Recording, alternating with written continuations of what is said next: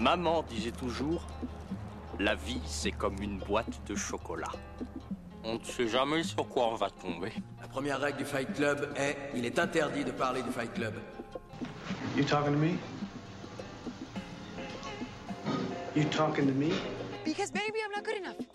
Yesterday is history. Tomorrow is a mystery, but today is a gift. That is why it is called the present. Bonjour à toutes et à tous et bienvenue dans le nouvel épisode d'Un film pour dimanche, le film qui recommande normalement un film tous les dimanches. Et aujourd'hui on parle de mon réalisateur préféré avec euh, Terrence Malick et Richard Linklater, donc euh, j'ai un peu un trio de réalisateurs préférés, puisqu'on parle de Paolo Sorrentino et de ce qui est selon moi son chef-d'œuvre avec La Grande Bellezza qui était sorti en deux mille treize. Alors Paolo Sorrentino c'est un réalisateur italien que vous pouvez peut-être connaître si vous avez vu des films comme Il Divo qui était sorti en deux mille huit, euh, le film américain, bah, euh, italo-américain Youth qui était sorti en deux mille quinze avec euh, Michael Caine, Harvey Keitel ou Rachel Weisz, ou plus récemment sur Netflix euh, le film La Main de Dieu ou The End of God dans son titre original qui était sorti en deux mille vingt et un si je ne me trompe pas. Mais pour le public français il est plus connu pour la série euh, produite par Canal plus, The Young Pope avec Jude Law, ou sa suite slash deuxième saison parce que c'est, ça s'appelle The New Pope donc ça a été considéré comme une nouvelle série mais c'est en quelque sorte une saison deux de The Young Pope, toujours avec Jude Law du coup et euh, cette fois avec euh, aussi John Malkovich que vous pouvez connaître pour avoir vu euh, Dans la peau de John Malkovich de Spike Jonze qui est très sympa, donc euh, voyez Dans la peau de John Malkovich et voyez des films avec cet acteur là puisqu'il est très très très bon. Plus que des succès publics ou critiques, Sorrentino il est surtout reconnu pour avoir réussi à s'imposer dans le cinéma européen et dans le cinéma mondial hein, puisqu'il a commencé à faire des films américains.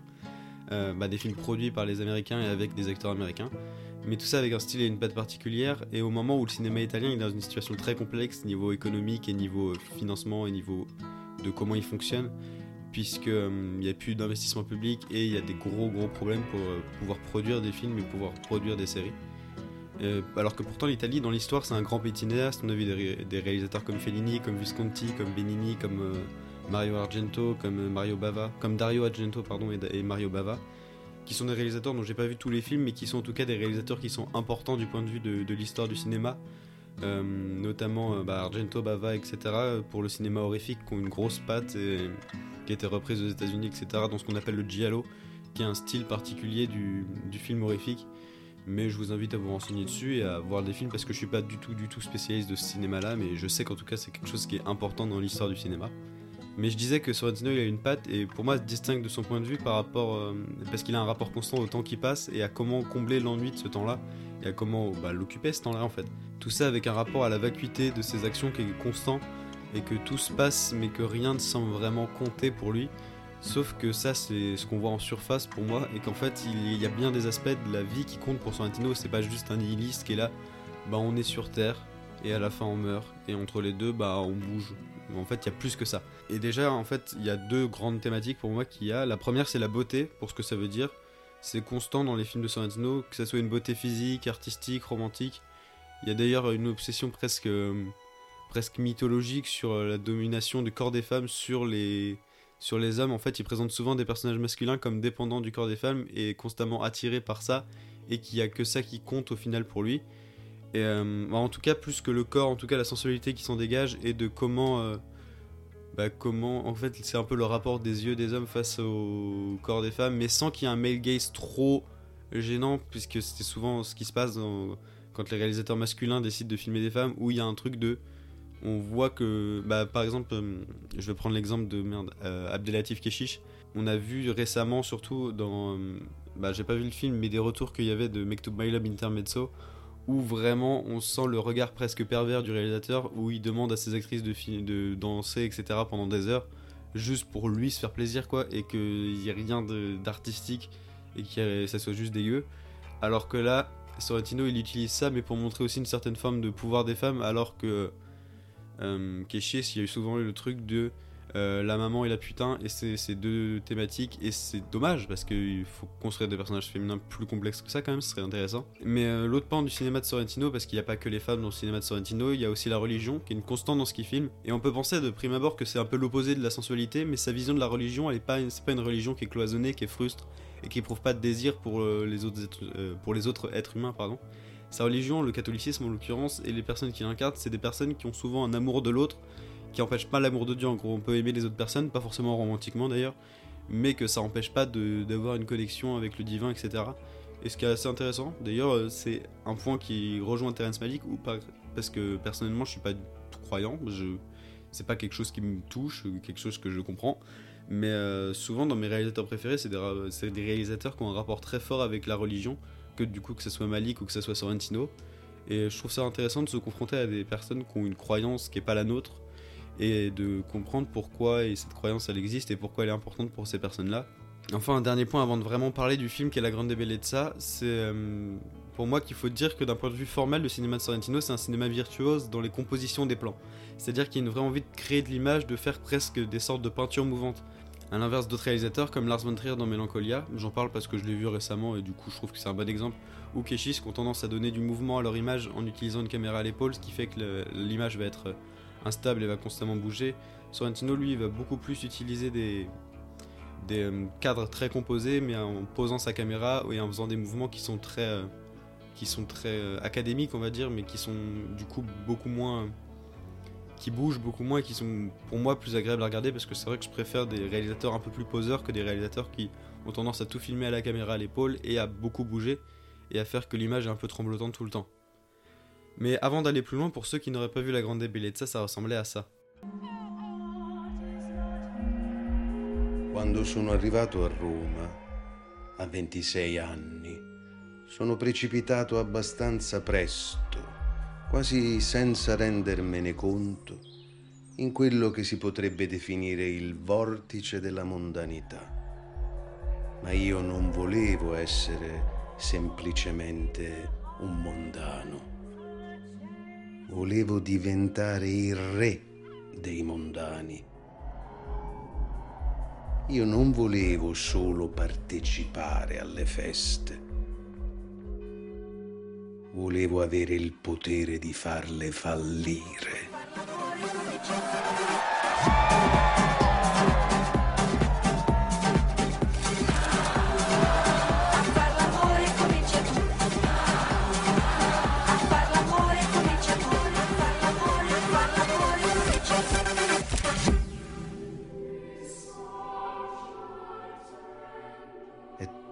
Sedimentato sotto il chiacchiericcio e il rumore, il silenzio e il sentimento, l'emozione e la paura, gli sparuti incostanti sprazzi di bellezza e poi lo squallore disgraziato e l'uomo miserabile.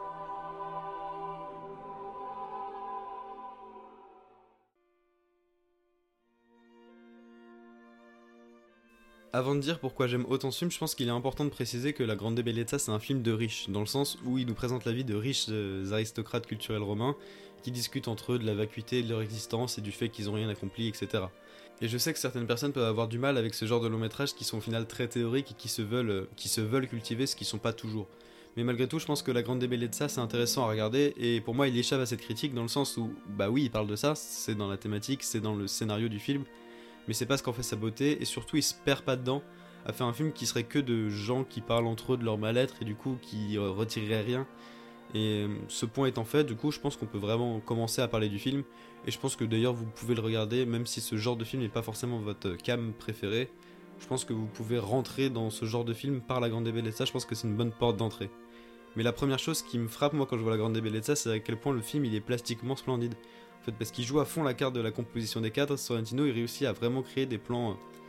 J'aime pas trop le terme culte, parce que c'est un peu galvaudé, mais euh, bah, on peut dire des plans cultes, ou en tout cas des plans qui marquent la rétine au moment où on les voit. Je veux pas vous spoiler certaines scènes, parce que ce serait dommage, mais il y a certains plans qui sont vraiment à couper le souffle, et c'est une qualité que je peux pas donner à tous les réalisateurs. Et en fait, vu qu'il a un côté très lent, très contemplatif, le film, il se laisse un peu parfois regarder, et c'est là que pour moi on en voit toute la richesse, la richesse à la fois des décors, la façon dont il filme les corps, et cetera. Et euh, en fait, j'avais jamais vu, notamment là je parle de corps, mais j'avais jamais vu un, un auteur filmer aussi bien la vieillesse. Sorrentino, il aime les personnages âgés et il sait les filmer, les mettre en valeur et mettre en valeur leur corps, là où le cinéma, il a eu trop eu tendance à essayer de masquer l'âge des comédiens.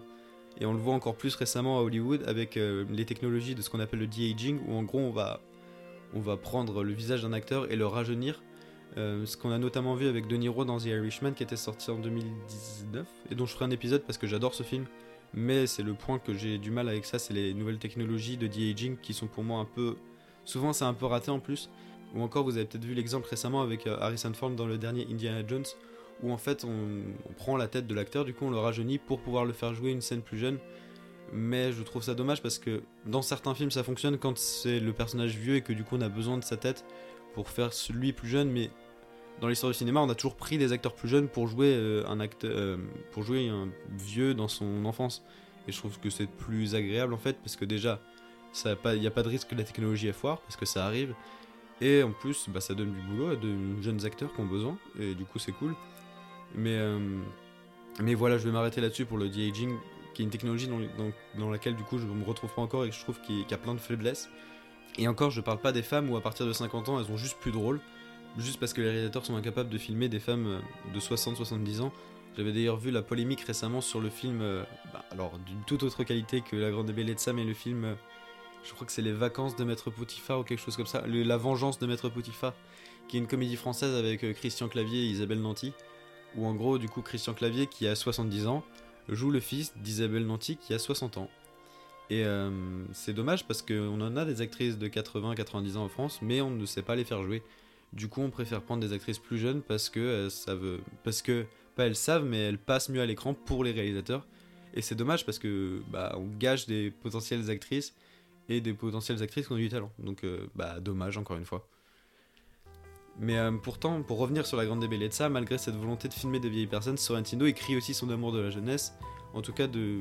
d'une sorte de beauté naïve de celle-ci, en créant des personnages âgés qui sont parfois détestables, qui sont perdus dans leur vie de débauche auquel ils trouvent plus beaucoup de sens.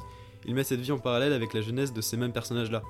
Et là où, en fait, la jeunesse pour lui, c'est là où tout est encore possible, et où on n'a pas raté ni réussi, en fait. La fougue qui a conduit notre personnage principal à écrire un livre à vingt-cinq ans, c'est un livre que lui-même critique, hein, mais en tout cas, ce livre-là, il existe. Et c'est ces derniers mots qui comptent, ce livre-là, il existe. Cette personne, elle laissera pas rien derrière lui, elle laissera au moins ce livre-là. Et comme Sorrentino, il laissera au moins ses films. Alors c'est pas forcément le message du film, d'ailleurs, ce truc de laisser des, des œuvres pour l'existence, laisser de l'art pour euh, montrer qu'on a existé. Parce que ce que retient notre personnage principal, qui s'appelle Jeff Gambardella et qui est joué par, euh, par le magnifique Tony Servillo d'ailleurs, je ne vais pas en parler plus que ça, mais la performance de Tony Servillo, c'est incroyable. Vraiment, c'est une des plus belles performances d'acteurs que j'ai vues et qui contraste un peu avec ce qu'on perçoit comme des bonnes performances d'acteurs, où souvent quand vous voyez des tops euh, TikTok, machin, sur les meilleures performances d'acteurs, on voit que des gens qui crient. Qui, souvent, c'est des très bons acteurs, hein. Mais je pense que jouer, c'est un peu plus que crier fort et se taper la tête contre des murs, mais c'est personnel. Mais du coup, ce que retient notre personnage, c'est pas son travail, c'est pas les fêtes, c'est pas son statut social qui lui a valu, c'est même lui qui le dit, le titre de roi des mondains. Mais ce qu'il retient de sa vie, c'est au moment du début de sa vingtaine où il s'est retrouvé au bord de l'eau la nuit avec celle qu'il aimait à cet instant-là. Et ce qui compte et ce qui reste, pour Sorrentino, c'est les sentiments, c'est les souvenirs et les images.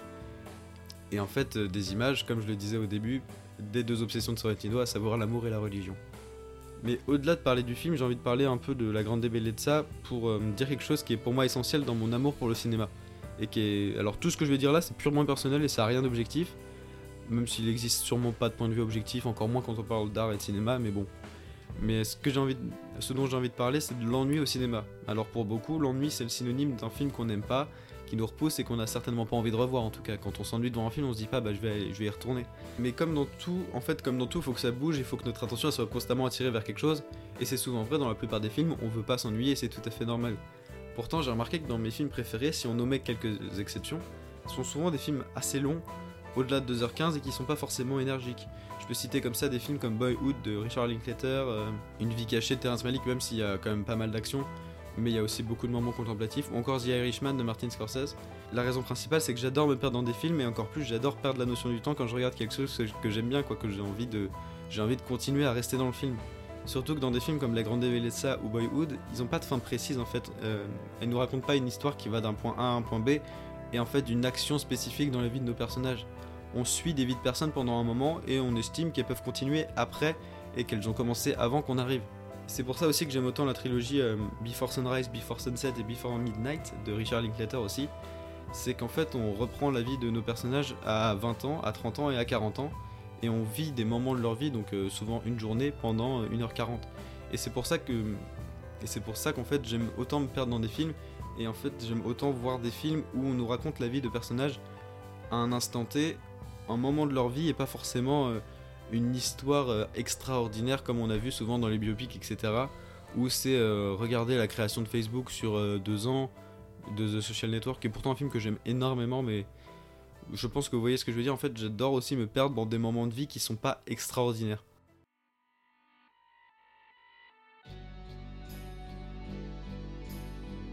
Et c'est pour ça que La Grande Bellezza, c'est un grand film. C'est parce qu'on a envie de se perdre dedans, de se perdre dans Rome, de se promener avec ses personnages, de parler avec eux et de découvrir leur vie. La Grande Bellezza, c'est un grand film parce qu'on a envie de s'ennuyer devant, on a envie de contempler ce que Sorrentino nous propose. Et au final, c'est ça de regarder un grand film, de pouvoir s'arrêter pendant une, deux ou trois heures et de se poser, de contempler, de rentrer en connexion avec des personnes et des mondes hors de notre portée. Et surtout, ne pas vouloir que ça s'arrête, continuer de marcher à leur côté, tant que l'écran est encore allumé et qu'on souhaite qu'il ne s'éteigne jamais.